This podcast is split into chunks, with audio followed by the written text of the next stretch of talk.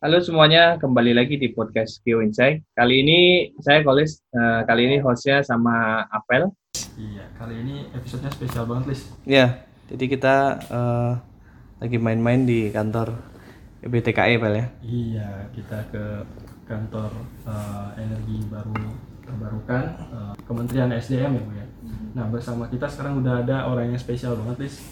Iya, langsung sama Ibu Langsung Direktur. sama Ibu Direktur. Ya, bersama kami sudah ada Ibu Andrea Febi Misna. Selamat siang, Ibu. Selamat siang, Mas Apel, Mas Koli. Ya, terima kasih Bu. ya uh, berkenan meluangkan waktunya di sela-sela kesibukan untuk ngobrol-ngobrol bersama Geo Insight. Jadi Ibu uh, Ibu Febi ini dipanggil. Ibu Febi ini merupakan Direktur Bioenergi di EBTKE SDM. Oke, Nah, jadi kita langsung ngobrol sama direkturnya, Pel ya? Biar nggak salah informasi. ya, jadi kita mau ngobrolnya apa, Pel? Pagi ini, Pel? Oh iya, jadi uh, kemarin itu di awal tahun ya ataupun di akhir tahun 2019 ada berita tentang bagaimana pemerintah mulai mengkampanyekan energi uh, bio uh, energi khususnya B30 untuk di tahun Iya. 2020 ini. Jadi kita sebenarnya pengen tahu sih apa B30 gitu kan. Mm-mm. Bedanya sama uh, BB yang lain seperti apa Iya. gitu kan. Nah, untuk itu kita langsung tanya aja ke Ibu Iya. Feby. Mungkin eh, untuk awalnya eh, bisa dijelaskan sendiri, Bu, B30 itu eh, seperti apa gitu? Eh, baik, terima kasih Mas Faris dan Mas Afel. Jadi kalau B30 itu sebenarnya singkatan dari biodiesel 30%. Oke. Jadi eh, kita menggunakan campuran untuk bahan bakar di mana untuk solar yang biasanya 100%, 30%-nya ini kita pakai biodiesel. Jadi untuk solar itu 70%-nya minyak solar, kemudian 30%-nya biodiesel sehingga kita sebut dia B30. Oke, berarti itu 30% itu campuran dari uh, biosolar tadi ya, Bu? Iya. Jadi eh, biodiesel itu merupakan eh, bahan bakar nabati ya yang berasal dari eh, bahan-bahan organik. Bisa dari tanaman, bisa juga dari lemak hewan yang kita proses eh, melalui proses eh, esterifikasi ataupun transesterifikasi sehingga menjadi eh, dari bahan-bahan organik tersebut menjadi biodiesel. Biasanya kita menyebutnya biodiesel itu sebagai B100. Kemudian ke- kita campur ke dalam minyak solar karena memang biodiesel itu peruntukannya untuk dikombinasikan dengan solar. Nah, kita bisa pakai di campuran dari beberapa persen. Bisa 10%, 20% dan alhamdulillah untuk Indonesia per 1 Januari kemarin kita sudah sampai ke B30%. Dan itu kita sudah mulai sejak tahun eh, 2008 ya dengan campuran yang awalnya kita mulai di dua setengah persen, kemudian perlahan-lahan kita tingkatkan sampai kemarin per 1 Januari 2020 20. Oke. kita sudah mulai dengan B30 dan itu pertama di, di dunia. Oh, pertama di dunia? Waduh, keren berarti. Kalau Iya. di dunia lain itu rata-rata pakainya B berapa, Bu ya? Mereka biasa makainya ada yang B5, ada yang B7, ada juga yang B10. Malaysia tahun depan juga mereka akan coba ke B20. B20. Kalau alasannya sendiri kenapa itu dibikin bertahap, Bu? Misalkan dari B5, B10, B20. Kenapa misalkan nggak langsung B50 gitu atau B100 kendalanya apa mungkin? Nah, di tahap awal kan kita harus melihat eh, dari eh, bahan bakunya. Ya, Oh, kita oke. kan di sini kita menggunakan sawit karena kebetulan kita memang pun- punya eh, pasokan sawit yang cukup besar ya. Nah, kemudian selain itu kita juga melihat dari kesiapan industrinya. Mereka yang memproduksi kan awal-awalnya kan dari tidak ada nih. Nggak mungkin kan kita langsung bisa bangun banyak industri biodiesel, jadi memang secara bertahap. Kemudian juga kita eh, melihat eh, ininya kesesuaian dengan engine dari kendaraannya. Makanya kenapa kita lakukan bertahap. Jadi dari sisi bahan bakunya kita siapkan dengan baik, kemudian juga eh, standar dari biodieselnya itu sendiri juga kita lakukan improvement ya jadi ketika dua setengah persen kemudian ke 5 persen 10 persen itu speknya juga terus kita improve. Kemudian eh, industri-industri penghasil biodieselnya juga kita siapkan dengan baik termasuk kemudian juga infrastruktur-infrastruktur ketika kita ingin mendistribusikan. Nah itu kan semua eh, butuh waktu. Sehingga memang uh, kita menyiapkan uh, mandatori penerapan dari biodiesel ini awalnya awal sekali dengan Permen uh, tahun 2008 ya Permen 32 ya kemudian permen itu juga beberapa kali kita improve ya itu tadi melihat kondisi di lapangan oh ternyata kita bisa lebih cepat kita bisa hmm. lebih cepat uh, menerapkan dengan persentase yang lebih tinggi sehingga itu kita improve sampai terakhir kemarin di permen 12 tahun 2015 itu per 1 Januari 2016 kita udah menerapkan uh, B20 dan kemudian 1 Januari 2020 kita menerapkan jadi B30 ya artinya keberadaan sawit di sini sangat uh, penting ibu ya, ya. untuk Karena menunjang kan harus melihat keberlanjutan hmm. program ini jadi kita melihat dari bahan bakunya cukup nggak industrinya cukup nggak yang untuk menghasilkan kemudian distributornya juga harus kita lihat ya, kesiapan mereka dengan infrastruktur okay.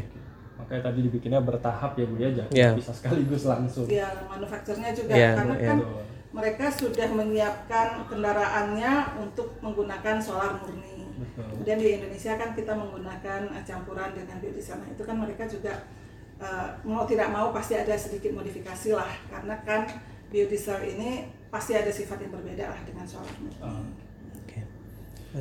berikutnya um, kenapa sih bu uh, pencampuran ini penting untuk dilakukan. Artinya hmm. kenapa kita harus uh, membuat solar yang awalnya 100% kita modifikasi deh campur sama hmm. uh, bio gitu kan jadi 30% nanti yeah. akan progresif terus. Kenapa itu harus dilakukan?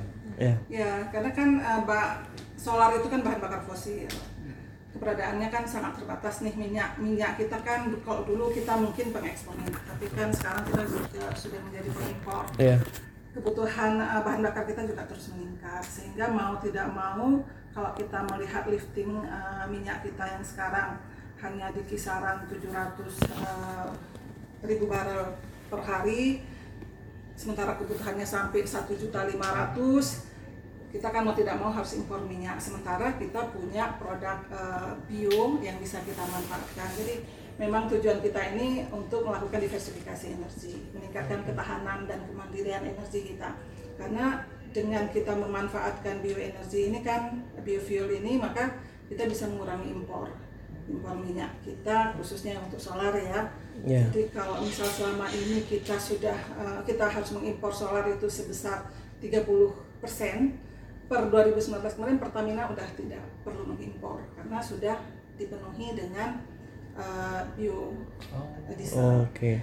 Dan kemarin kan di 2019 masih B20. Nah, sekarang kita sudah menuju ke B30. Nah, mudah-mudahan ini juga uh, kalau misal ada uh, perusahaan-perusahaan minyak lain yang selama ini mengimpor juga kita harapkan bisa kita kurangi. Jadi benar-benar untuk solar kita tidak perlu mengimpor, kita pakai produk lokal. Jadi kalaupun minyak mentah kita nggak cukup, kita punya minyak nabati yang bisa kita olah untuk menjadi bahan bakar. Oke, menarik Bel ya, karena di episode pertama kita kita bahas tentang uh, minyak bumi dan keberadaannya di Indonesia uh, harus impor berapa. Akhirnya sekarang dengan adanya B30 ini uh, setidaknya mengurangi apa? Impor impor, impor Indonesia lah ya. Pertama tadi udah nggak impor lagi untuk Pertamina. Pertamina udah nggak impor lagi. Oke. Okay. Oke. Okay artinya itu neraca, uh, neraca apa devisa Indonesia sendiri juga ya, akan baik ya. Oke, ya. oke. Okay. Kalau rencana jangka pendeknya Bu, rencana pen, apa tadi kan B30 ini akan uh, apakah akan terus ditingkatkan menjadi misal B40, 50 kemudian sampai 100 atau uh, cukup sampai B30 aja atau nanti nunggu uh, hasilnya seperti apa ini? Nah, kalau misal melihat dari uh, mandator yang ada di permen kami, SDM, itu memang uh, sampai 2025 itu kita di B30. Tapi kan kemarin kita ada arahan dari Presiden untuk bisa bergerak ke B40, B50, dan uh, seterusnya ya. Nah ini kita sekarang sedang melakukan kajian, jadi teman-teman di Balitbank sedang melakukan kajian untuk B40 itu akan seperti apa. Apakah kalau yang sekarang biodiesel itu kan basisnya FAME, fatty acid methyl ester ya bahan bakunya. Nah, apakah nanti akan berbasis FAME juga atau uh, kita akan menggunakan yang uh, green fuel. Jadi kalau misal uh, FAME ini masih uh, bersifat uh, oksigenat ya, nanti yang ke depan itu kita menyebutnya biohidrokarbon. Jadi hidrokarbon yang berasal dari bahan nabati. Kalau uh, sebelumnya hidrokarbon ya berasal dari fosil kan. Hmm. Yeah. Nah, sekarang yang ini hidrokarbonnya berasal dari bahan uh, nabati. Jadi nanti kita mengharapkan ke depan kilang-kilang kita itu uh, bisa mengolah bukan lagi minyak mentah, Hmm. tapi CPO ataupun minyak-minyak uh, oke.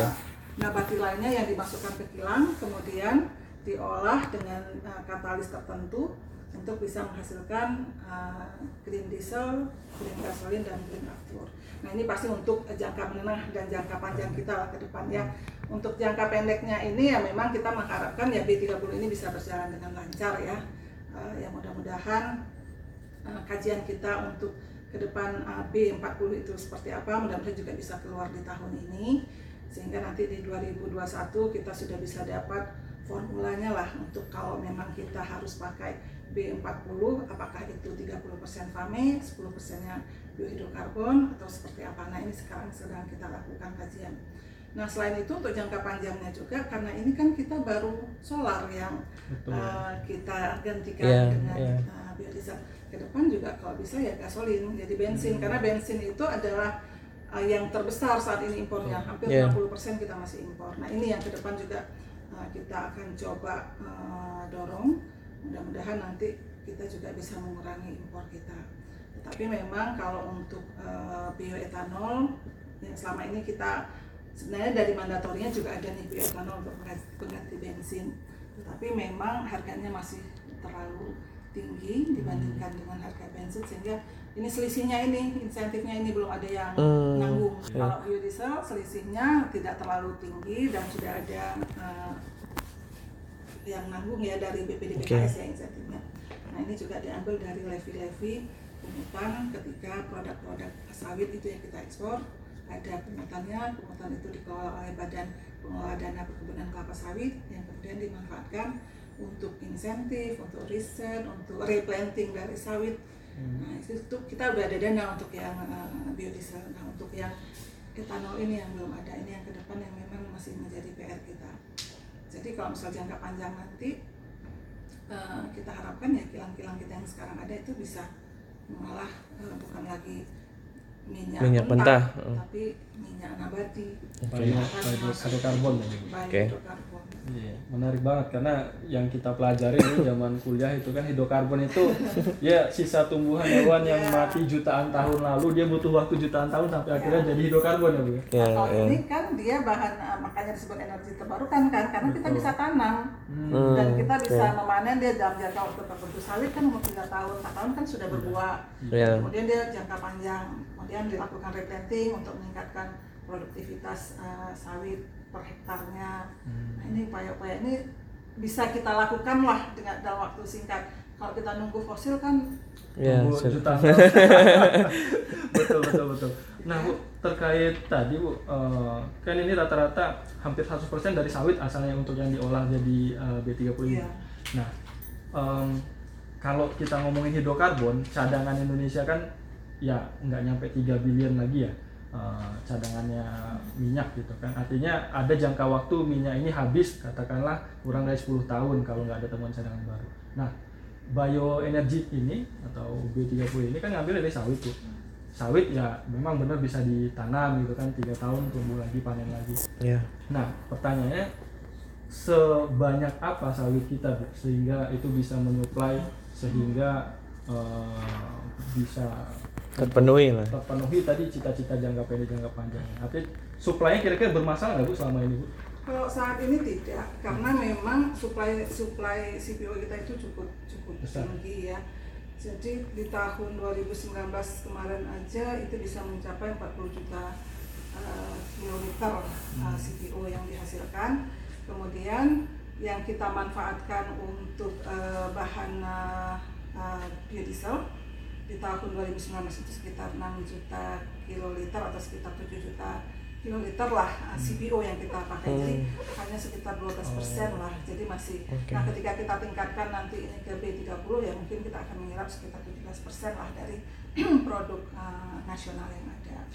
Jadi untuk sementara masih masih uh, Terpenuhi ya.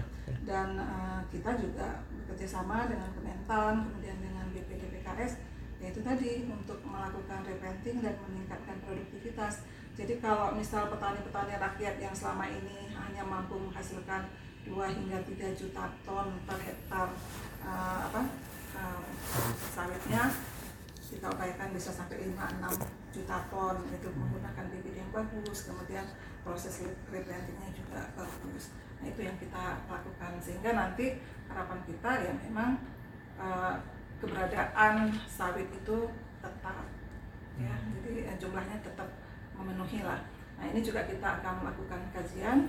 Kalau memang nanti arahannya kita harus menggunakan uh, semua dari sawit ya mungkin memang uh, tujuan kita me meluncurkan program uh, bahan bakar nabati ini kan sebenarnya sebagai uh, pendamping dari fosil. Oh, ya. Jadi okay. bukan berarti bukan, kan kita meniadakan, ya, menghilangkan ya. Bukan jadi utama ya. Ya, ya okay. jadi ya nanti ya diaturlah jangan sampai nanti pertambangannya juga tutup gara-gara kan itu semua harus dihitung lah ya karena kan uh, modal untuk uh, industri-industri minyak ini kan juga bukan bukan kecil ya. Mm. ya. Selama ini yang mengolah dari bahan mentah sampai jadi uh, apa biosolar tadi itu Pertamina atau ada yang oh, enggak itu bahan bakar jadi ada industri bahan bakar nabati. Oh, okay. Pertamina okay. hanya menyalurkan. Oh jadi Pertamina itu yang menjual aja sebenarnya? Yeah. yang ngolah itu bukan Pertamina? Yang menjadi oh, okay. yang mengolah menjadi biodiesel itu ya ada industrinya. Ada industri bahan bakar nabati badan usaha bahan bakar nabati. Dan itu banyak pemainnya di Indonesia? Cukup banyak jadi kalau industrinya itu ada kurang lebih ada 25 industri ya ada perusahaan Oh, dan pembeli utamanya nanti setelah jadi itu Pertamina. Iya.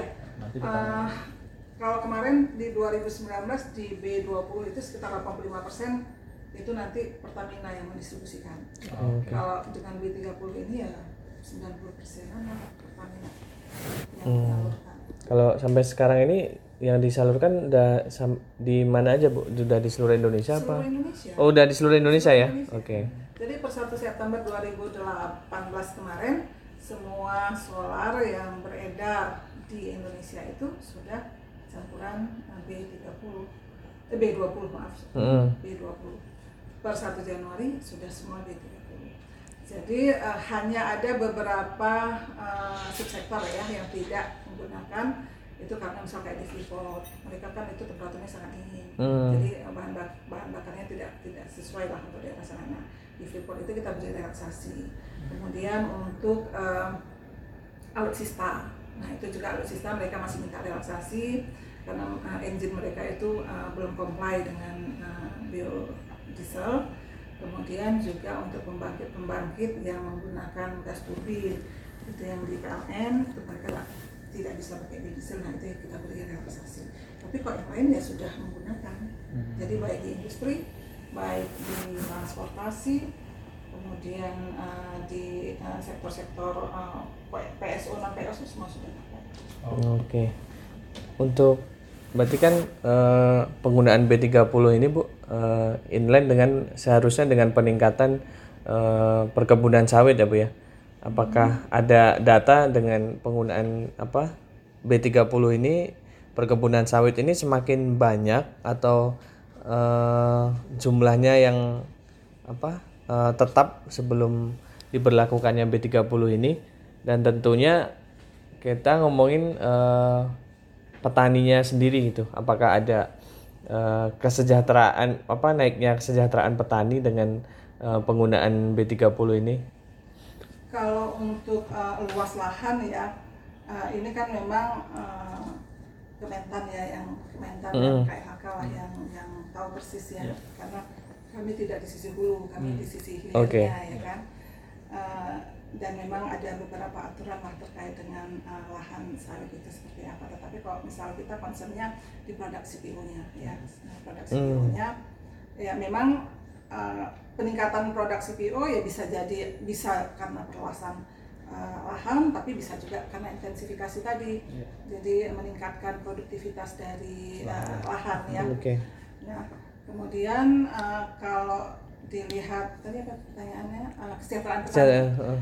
nah ini kita bisa melihat di ini di uh, harga uh, dari tandan buah segarnya. Ini kan dengan adanya program ini, program uh, biodiesel ini, itu kan tandan buah segar petani petani itu juga naik. Hmm, Artinya oke. uh, program biodieselnya juga bisa berdampak untuk meningkatkan kesejahteraan dari petani. Hmm. Uh, karena kemarin kan kita di ban banyak nih Sama Eropa. sama Eropa, Hmm. ya kan sehingga produk petani itu melimpah ya biasalah hukum hukum ekonomi Iya, ya iya. ketika, uh, produknya melimpah sementara uh, supply-nya banyak demandnya kecil ya harga pasti jatuh Nah, Hmm. itulah kenapa kita coba lakukan hilirisasi uh, dari uh, pemanfaatan dari CBO ini untuk uh, biodiesel ini. Jadi memang uh, kita harapkan dengan naiknya permintaan penggunaan di lokal sendiri maka harganya pun kan sekarang Tetap sudah naik lagi ya harga CBO yang kemarin sempat anjlok banget kemudian kita manfaatkan uh, di dalam negeri sekarang harganya juga sudah mulai naik udah bahkan sudah tinggi ini Iya. harganya ya dan uh, di petani kemarin mungkin harga uh, per kilonya itu tidak sampai seribu Enggak nyampe. sekarang sudah menjadi di atas seribu dan ini pasti berdampak Dulu cuman 800 kalau nggak ya, salah. sekarang harganya sampai 1500 atau berapa ya Oh iya. Udah bagus. jadi lumayan Masih di ban sama Eropa ya? Iya, untuk ekspornya? masih, kita Masih ya? masih ya tapi ya itu kita bisa Betul betul. Karena dalam Indonesia kan salah satu eksportir sawit terbesar ya, di dunia. karena memang terus terang sawit kita ini paling efisien dibandingkan dengan ketika kita memproduksi biodiesel itu pakai rapeseed, ya Oh. pakai kandungan matahari ataupun pakai kedelai, sawit ini paling efisien. Dari sisi ekonomi Iya, kita cuma butuh memang- nominal sedikit Iya. untuk mengkonversi dia. sehingga memang jumlah eh, apa harganya itu sangat sangat bersaing Bersaing. dengan mereka. Nah, kalau misalnya mereka tidak, mereka kan sebenarnya menyelamatkan produk dalam negerinya ya. Hmm. Oke.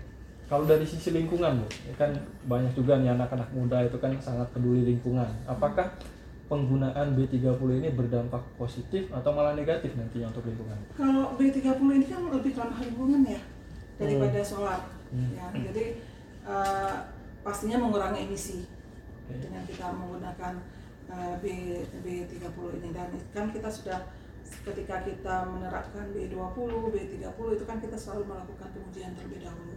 Kita melakukan road test. Jadi selama 6, 5 hingga 6 bulan kita melakukan road test. Kemudian di situ kita kaji termasuk emisi gas buangnya.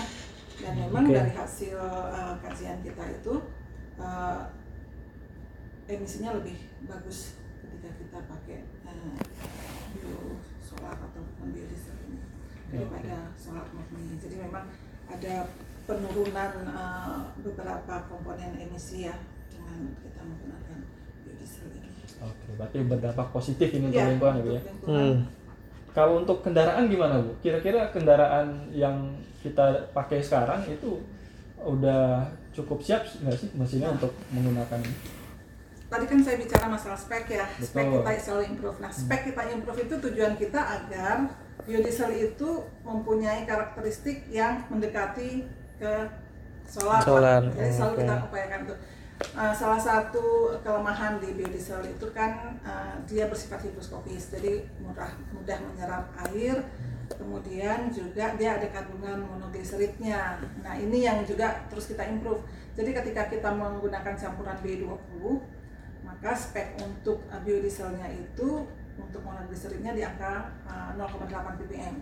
Nah, ketika campurannya kita jadikan 30%, maka speknya juga kita rubah. Jadi monogliseridnya Hmm. menjadi 0,55. Jadi kita kecilkan. Karena itu yang sama ini jadi keluhan uh, pengguna katanya kan Ada kerak gitu. ada gel di filter. Betul. Nah, nah itu kan karena kandungan monogliserid itu selain memang dia higroskopis. Jadi memang uh, perlakuannya itu harus lebih uh, disiplin lah untuk yang biodies- biodiesel ini.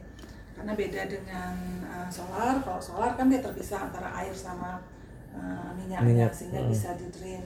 Nah kalau biodiesel ini dia terlarut. Nah ini yang yang memang sangat sangat sensitif. Nah itu yang yang kita juga untuk mengantisipasi itu kita juga sudah menyiapkan pedoman Hmm. uh, petunjuk bagaimana uh, langkah-langkah yang harus dilakukan ketika kita menggunakan biodiesel tangkinya itu harus seperti apa kemudian juga material-material untuk filternya itu harus seperti apa nah ini kita kita uh, buat petunjuk teknisnya lah dan uh, dalam uji-uji itu kita selalu melibatkan manufaktur. Jadi mereka juga benar-benar melihat dan kemudian mereka mengupayakan untuk melakukan penyesuaian karena kan mereka sudah tahu Indonesia itu menerapkan uh, penggunaan biodiesel. Nah, mereka seperti Toyota ataupun uh, Hino, mereka itu juga melakukan kajian sendiri.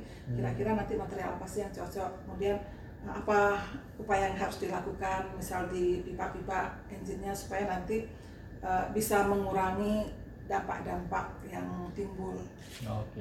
Jadi memang Oke. kita melakukan uh, apa kolaborasi lah dengan para stakeholder. Berarti perusahaan otomotif pun juga improve setiap Iya. waktu ya. Karena ketika road test kita melakukan bareng dengan Oke. Oke, mungkin Kalau Cukup. dari eh, ibu sendiri eh, ada pesan-pesan yang perlu disampaikan nggak untuk eh, kita-kita yang masyarakat umum gitu kan terkait program B30 ataupun yang mungkin dalam waktu dekat eh, timnya ibu ada yang mau dikerjakan dan itu butuh sosialisasi ke masyarakat itu apa Bu? Ya, ya memang mungkin uh, kita perlu uh, inilah ya mengedukasi masyarakat Ya. terkait dengan B30 karena memang kalau mereka tidak tahu mereka akan hanya mendengar bahwa wah kalau pakai B30 nanti akan cepat ganti Oh, iya. atau apa gitu kan. Nah, nah ini yang mungkin yang memang uh, harus sama-sama uh, kita pahami makanya mungkin uh, untuk kegiatan sosialisasi kita juga uh, akan melakukan uh, ke berbagai uh, stakeholder ya termasuk ke bengkel-bengkel mungkin supaya juga oh kalau Oke. oh, ini kalau misal mesinnya menggunakan solar memang terjadi hal seperti ini apa yang harus dia lakukan? Nah itu akan akan kita lakukan. Dan memang program kita ini adalah dalam rangka uh, meningkatkan ketahanan dan kemandirian energi. Jadi uh, kita dianugerahi sawit yang cukup banyak dan sawit itu juga menghidupi jutaan masyarakat kita. Jadi kalau bukan kita yang menghargai sawit ini untuk uh, Iya. ya untuk uh, bahan bakar nabati ini ya siapa lagi ya jadi yang mudah-mudahan adik-adik yang muda-muda ini juga ikut uh, membantu kita untuk bisa mensosialisasi penggunaan uh, bahan bakar nabati ini Iya. ke depan nanti ya mudah-mudahan Green Fuel ini juga bisa jalan dengan baik Oke. Ya, dan mm, semoga melalui podcast ini bisa menambah wawasan juga ya. Setidaknya orang jadi tahu oh Iya. B30 itu maksudnya kayak gini ya. Mungkin itu Ibu Feby terima kasih banyak Terima atas kasih. waktunya. Iya, terima kasih atas waktu. Makasih juga untuk insight baru buat kami-kami yang kami yakin teman-teman di luar sana mendapatkan uh, pengetahuan baru lah. baik terima Cukup? kasih. Oke, cukup. Holis? Well, ya, cukup. Ya, sampai ketemu lagi di episode berikutnya. Iya. Ciao. Saya-